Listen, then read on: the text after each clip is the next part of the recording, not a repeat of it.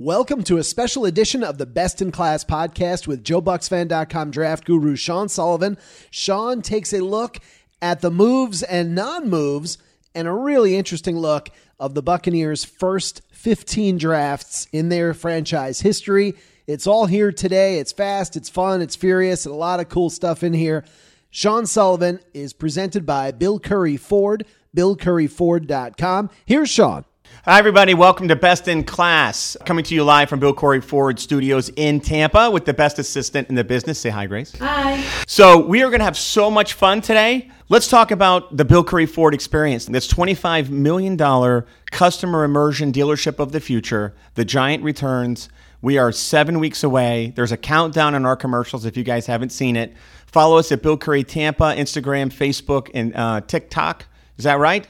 And Twitter. All right. And then go to BillCurrieFord.com, see all of our amazing specials. Order a car through our concierge, Nikki, and receive a $500 gift card. You know, I, I like the idea of being able to order my own car, comes with my name on it. I love that stuff. We also have a brand new selection of Roush and Sherrod vehicles in stock for your choice Mustangs and trucks. We will be the first to have the new 24 Mustang Roush, which I'm very excited about um, because that's the brand new design. We also have Lightnings in stock and Mach E's in stock for those people who are just gone electric. And then for the people who still prefer gas, we have a great selection of Raptors, Tremors, Super Duties, Mavericks, Explorers, Expeditions, Transits. We are getting inventory in. The inventory shortage is over. So, looking forward to uh, selling a bunch of cars with the new dealership. Come and get all of your specials right now. Right now, pre Labor Day sale and post construction sale right now if we can't be- meet or beat any deal that you get at any Ford store, we will pay you $500 in cash. That's right. I will beat any deal. And if I don't, you get $500 in cash. I know Ira loves that. And you get the Ira special just for talking to me. And I will talk football with you. We can talk about the Bucs preseason game against the Pittsburgh Steelers, which was was a snooze fest. But we, I'm not I'm not here to talk about that today. We're having fun, Grace. You know what we're doing? We are going to go through the worst Bucs draft picks in the 1970s and the 1980s. So we're going to go all the way up to 1990 because we're going to do this in sections because there's so much stuff to talk about that's so ridiculous and, and funny. And I think that people are going to really enjoy this. And right now, this is uh, the reason why I haven't been doing my podcast as frequently is just because of the construction has just weighed heavily on me, as well as my traveling schedule. It has been the hardest part of my life the last 60 days, professional life and I just can't wait for you guys to see it at the end. It's, it's going to be spectacular. But again, let's talk about worst draft uh, picks in Bucs history. We're going to start in 1976. I'm going to I'm to let you know because you, you know to really know where you are, you have to go back to the beginning.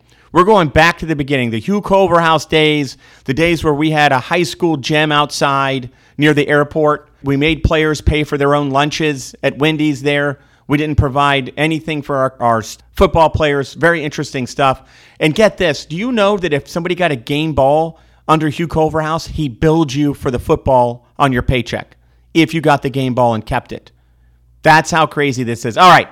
As a Bucs fan, can't wait to get into this. So 1976, the Bucs had the number one overall pick.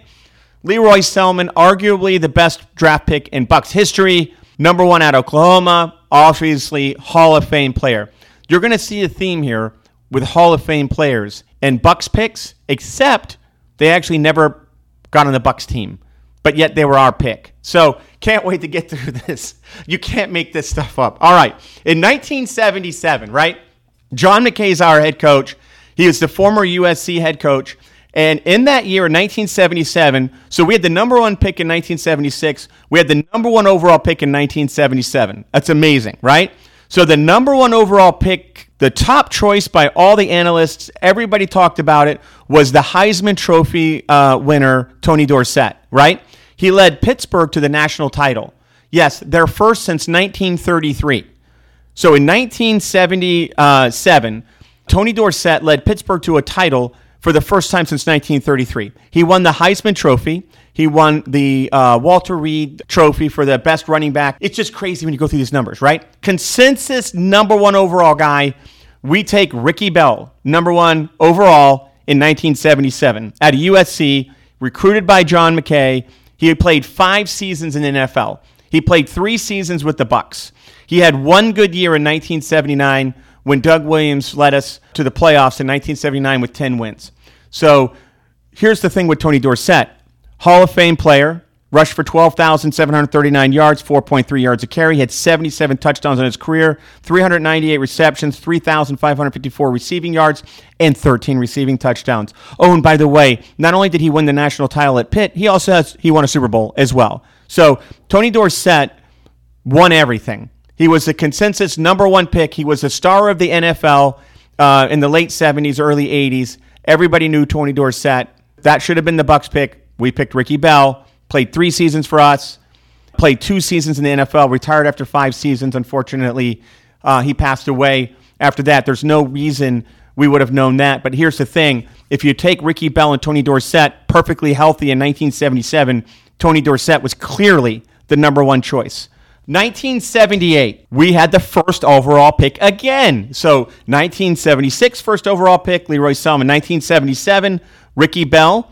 1978, we traded the first overall pick to the Oilers. That pick became Hall of Fame running back Earl Campbell in 1978. Again, Hall of Fame Tony Dorsett, we didn't get him. Hall of Fame Earl Campbell, we didn't get him. That pick became Jimmy Giles, which was obviously a Bucs legend, and Doug Williams, who played for the Bucs for four years. So that pick, the number one overall pick, became Earl Campbell. The Buccaneers got Jimmy Giles and Doug Williams. I can't argue with, with Jimmy Giles and Doug Williams, but I will tell you that neither one of them is Earl Campbell, uh, a household name uh, in NFL football. In 1979, we traded the fourth overall pick to Chicago for a hurt defensive end named Wally Chambers.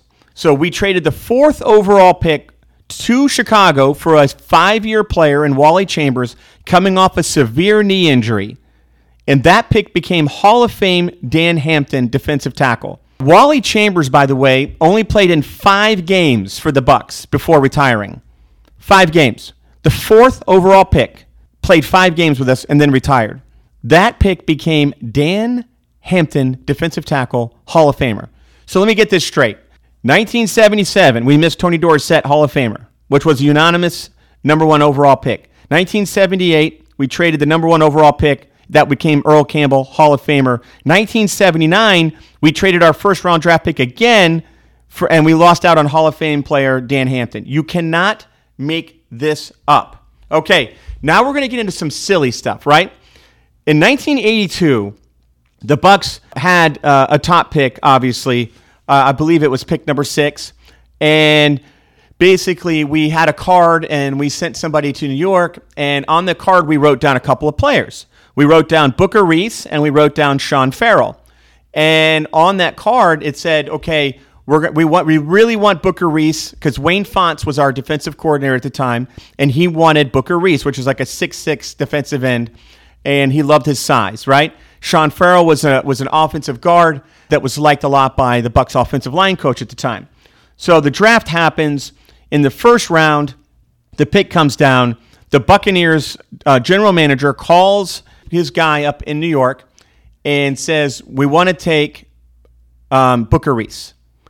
And he can't hear him because the phone that he's on, there's a bunch of crowd noise and everything going on in the back. And he's like, I'm sorry, I can't hear you.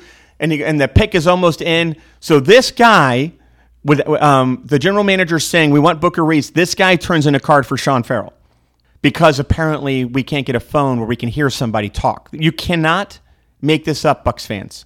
So we basically draft Sean Farrell, who, by the way, played 11 seasons in the NFL. He only played four seasons with the Bucs, but he made the Pro Bowl several times. The Buccaneers in 1982 called the NFL office and tried to unwind Sean, the Sean Farrell pick and this at the sixth overall pick. They actually tried to unwind it and saying he actually wasn't our selection. Can we please give him back? We would like another player. And guess what? Sean Farrell heard about this and was like, I don't want to play for the Bucs organization. We traded um, Sean Farrell for like a pack of Snickers and and M and M's, and he went on to play seven more seasons at a Pro Bowl level, and he made the playoffs and went to a Super Bowl. So people who don't who recognize Sean Farrell, he was actually a really good guard in the NFL, just not with the Bucs because we handled everything incorrectly. So how do we make up for this mistake? We have no second round draft pick in 1982 because we traded it for a running back from Alabama, which no one has ever heard of. And then we have no number two. So Booker Reese, for some reason, this great guy that the Bucs wanted to draft six overall, falls to the second round. No one's drafted him. So our GM at the time goes, okay, we need to go up, and I want to get up. I want to get a second round pick, and I want to get Booker Reese, right? So he has no second round pick. So he calls the Chicago Bears and says, I want your pick. Chicago Bears says, we want a first round draft pick next year. So the Bucs traded their first round draft pick in 1983. Yes, that 1983 QB draft. That is correct. We traded our first pick in the draft and we traded it for Booker Reese. Oh, by the way, Booker Reese played two seasons in the NFL. Two seasons in the NFL. Grace, he played two years. We gave up a first round draft pick for him. Okay? So forget Booker Reese. He's gone. He's worthless. He didn't do anything for us, right? So in 1983 draft comes along. We allow Doug Williams to walk in 1983, right? He goes to the Washington Redskins. We have no quarterback because we don't want to sign uh, Doug Williams. So we go into the 1983 draft needing a quarterback. So the pick that we traded for Booker Reese the prior year, um, we gave to Chicago, right? And guess who got drafted right after our pick? Dan Marino. You, uh, it just uh, it's unbelievable. Hall of Fame, Dan Marino. Like I, I was like researching this, and I'm like, I kind of had an outline, but when you actually get into it, let Doug Williams walk. You didn't draft Dan Marino because you traded your number one pick for Booker Reese. These are all reasons why we lost for 16 consecutive seasons, 14 consecutive seasons. These are those kinds of decisions that don't make any sense. So then when we miss on Dan Marino, we go, we still need a quarterback. So we trade we trade our 1984 first round draft pick. Now remember, guys, we're winning two games a year. These are top picks. These are top five picks, top three picks, top two picks. We, we go, we trade another first round draft pick to the Bengals for Jack Thompson. And guess how many seasons Jack Thompson played for the Bucs as their starting quarterback? He won a total of four games. He played in two seasons and then retired from the NFL and went to sell insurance in Seattle. You can't make this up, Bucs fans. Okay? So we lost our not only did we lose Dan Marino in 1983, we could have drafted him. We needed a quarterback. We let Doug Williams walk. Dan Marino fell in the draft. He fell right to the Buccaneers pick and we missed him. Okay? So then to make up for it, we trade our 1984 first overall pick to Bengals for a, a, backup quarterback who played two seasons and won four games for us. 1984, that traded pick for the Bengals became Irving Fryar. Anybody ring a bell? perennial Pro Bowler. Irving Fryar played 14 seasons, went to a Super Bowl with the Pats. Yeah, that guy. That's who that pick became. So that's pretty amazing. 1986, we had the first overall pick again. You want to know why? Because we traded our all of our picks away for guys that didn't help our team. We draft Bo Jackson. Bo Jackson says, I'm not playing for Hugh Culverhouse, right? So uh, everybody knows the story. He never played for us. He goes back in the draft. The Buccaneers got nothing for that first overall pick. Nothing. Bo Jackson goes on to be a perennial uh, Pro Bowler for the Raiders. 1987, we drafted. We were had the number one overall pick again. Surprise! We draft Vinny Testaverde. Testaverde's one of my favorite players. I'm not going to knock him. The Buccaneers were awful when he was drafted. He went on to play and pass for 44,000 yards in NFL. It's just it's just crazy the kind of career Vinny had. And I'm not going to put Vinny as one of the worst overall picks, but I put him on there because he's another number one overall pick that we didn't sign to a second contract. This goes back to what Lee DeKemper talks about all the time. We don't sign anybody. It's just it's insane. 1989, Broderick Thomas, linebacker, sixth overall, was a bust at linebacker, unfortunately. 1989. Uh, 1990 brings us Keith McCants, fourth overall out of Alabama. We drafted him with a knee injury, knowing that he had a knee injury, and guess who we passed up? Hall of Famer Junior Seau.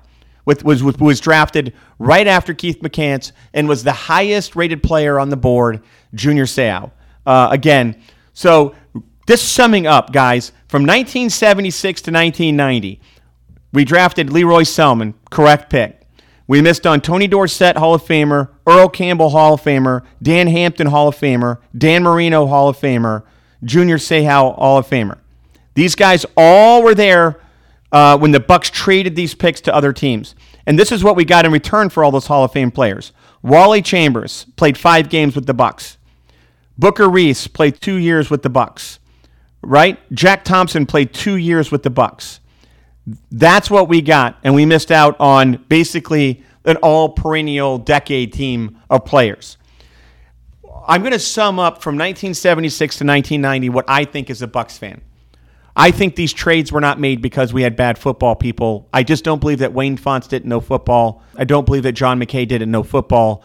It was a conversation I'd love to have with Rich McKay. I think these were all cost cutting moves from Hugh Culverhouse. I think that he didn't want to sign these people to these contracts, and we drafted players that we knew we could sign. So Junior Seau, I did the research, hard sign when he was drafted. He actually held out.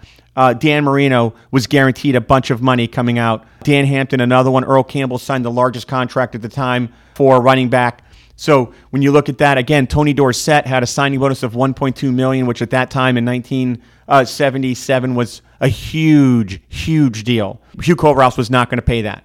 This is a debacle from how this uh, franchise started. I had so much fun putting this together. So I have 1991 to 2000 is my next decade that we're going to do in the worst draft buck picks. Please catch me at um, best in class at billcurrieford.com. Please send me who you think your worst draft picks are from 1976 to 1990. I will bring it up on the next podcast and have some fun with it. I hope you had some fun listening to this because some of this stuff, it's just, it's just crazy. And not to mention the fact that all of this is why we were in a high school gymnasium outside in the sun. You guys realize they lifted weights outside in this heat.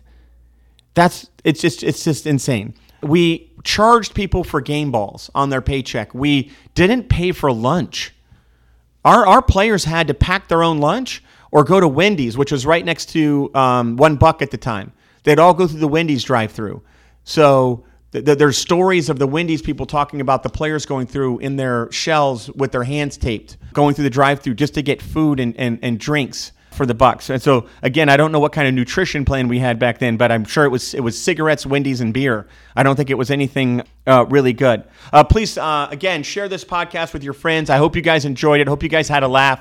I will uh, see you guys soon. Uh, we have a lot of stuff coming up with Joe Bucs fan. We have the season starting, which I can't start to break down rookies, which I'm going to be very excited to do. Please follow us at Bill Currie Tampa, Instagram, um, Facebook, Twitter, and uh, TikTok. Yeah, I, you know, I love it when I say Tic Tac. She loves that. And then um, please visit us at BillCurryForward.com for all the latest specials that we have going on. I'll see you guys next time. I hope you guys are loving football. I'm so glad it's starting. See you guys next time.